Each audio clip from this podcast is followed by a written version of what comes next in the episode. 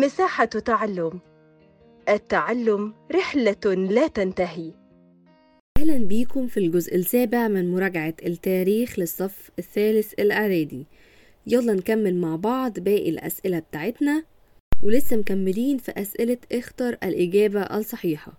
السؤال اللي معانا دلوقتي بيقول تمكن السلطان سليم الأول من الانتصار على الصفويين في معركة نقط في معركة مرجدابك ولا الريضانية ولا جلديران طبعا إحنا عارفين إن السلطان سليم الأول انتصر على الصفويين في معركة جلديران برافو عليكم. السؤال اللي بعده بيقول أبحرت الحملة الفرنسية المتجهة سرا إلى مصر من ميناء نقط من ميناء البندقية ولا طولون ولا مرسيليا الإجابة الصح طبعا هي من ميناء طولون.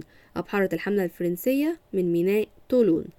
السؤال اللي بعد كده بيقول لنا تركزت, تركزت معظم حصون ودفاعات مصر في عهد محمد علي على ناحية نقط طب هي الحصون اللي كان عاملها محمد علي كانت فين؟ كان بنى القلاع في اسكندرية في, في اسكندرية وفي رشيد وفي دمياط فاسكندرية ورشيد ودمياط دول كانوا فين؟ كانوا في الشرق ولا الغرب ولا الشمال ولا الجنوب؟ طبعا كانوا في الشمال يبقى تركزت معظم حصون ودفاعات مصر في عهد محمد علي على ناحية الشمال. السؤال اللي بعد كده بيقول لنا اعتقلت القوات الفرنسية نقط وقامت بإعدامه رميا بالرصاص في سبتمبر 1798 مين اللي القوات الفرنسية أعدمته رميا بالرصاص؟ طبعا كان هو. تعالوا نشوف الاختيارات اللي معانا ونفكر شوية. عمر مكرم ولا إبراهيم بيك ولا محمد قريم ولا مراد بيك؟ طبعا إحنا عرفنا الإجابة. هو بالفعل محمد قريم اللي قامت فرنسا بإعدامه رميا بالرصاص. السؤال اللي بعد كده بيقول لنا أصبح نقط الحاكم الفعلي لمصر عام 1768 كان مين؟ سليم الأول ولا تومان باي ولا محمد بيك أبو الدهب ولا علي بيك الكبير؟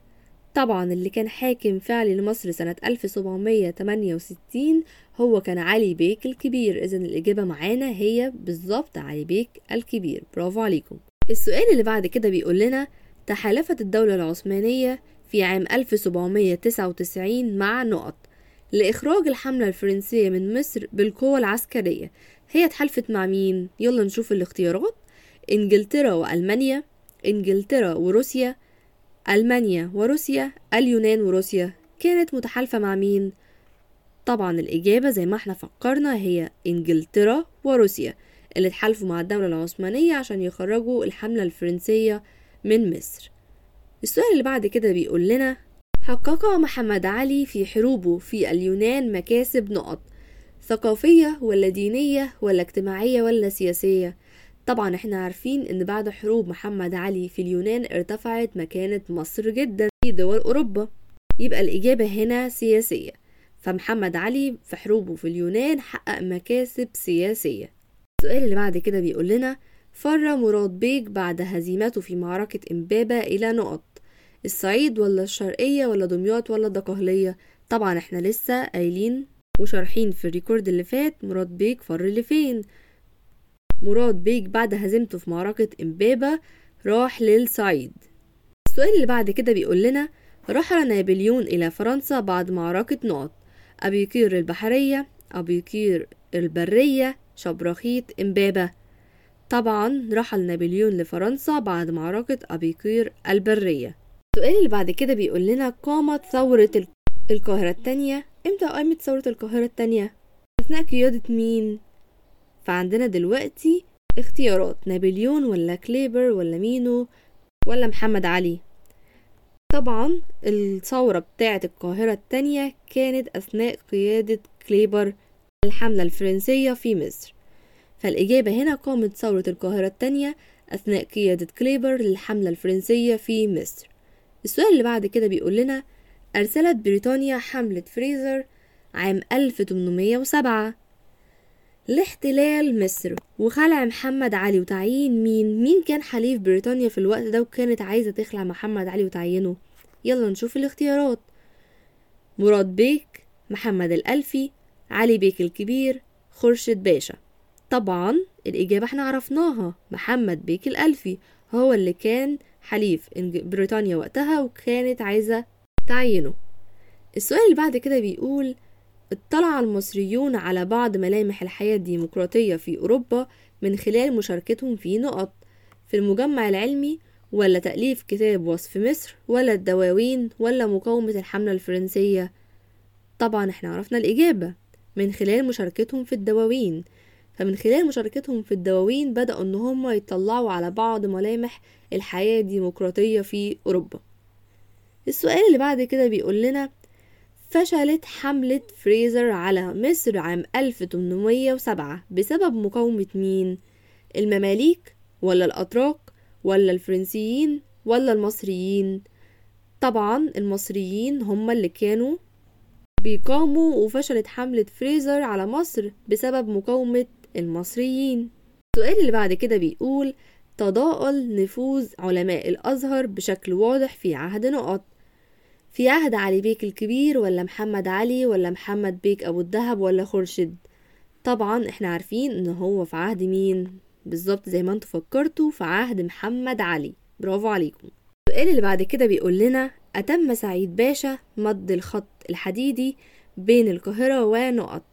طبعا مد الخط الحديدي بين القاهرة وإسكندرية.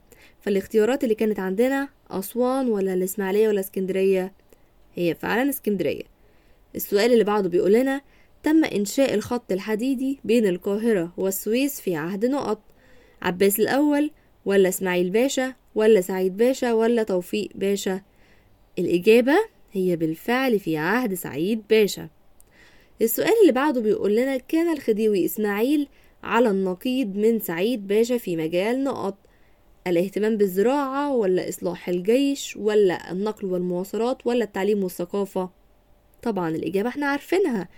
هي بالفعل التعليم والثقافة. الخديوي إسماعيل كان على النقيض من سعيد باشا في المجال ده. السؤال اللي بعده بيقول لنا من وسائل كفاح مصطفى كامل داخل مصر رفض اتفاقية الحكم الثنائي ولا استغلال حادث دنشواي ولا الاتصال بالقوة الدولية ولا تأسيس الصحف الوطنية. طبعا من وسائل كفاح مصطفى كامل كان تأسيس الصحف الوطنية. السؤال اللي بعده بيقول لنا ألغى نقط ديوان المدارس وفي نفس الوقت شجع البعثات الأجنبية في مصر. كان مين توفيق ولا سعيد ولا عباس ولا إسماعيل؟ طبعا سعيد هو اللي ألغى ديوان المدارس. برافو عليكم. السؤال اللي بعد كده بيقول لنا انتهت تبعية مصر للدولة العثمانية أثناء الحرب العالمية الأولى بسبب نقط. إعلان الأحكام العرفية ولا مصادرة أموال الفلاحين ولا إعلان الرقابة على الصحف ولا إعلا- إعلان الحماية البريطانية. طبعا انتهت تبعية مصر للدولة العثمانية بسبب إعلان الحماية البريطانية. السؤال اللي بعد كده بيقول لنا بدأت الأزمة المالية في مصر في عهد نقط. عباس الأول ولا توفيق ولا محمد علي ولا سعيد؟ بالظبط الأزمة المالية في عهد سعيد هي اللي كانت موجودة.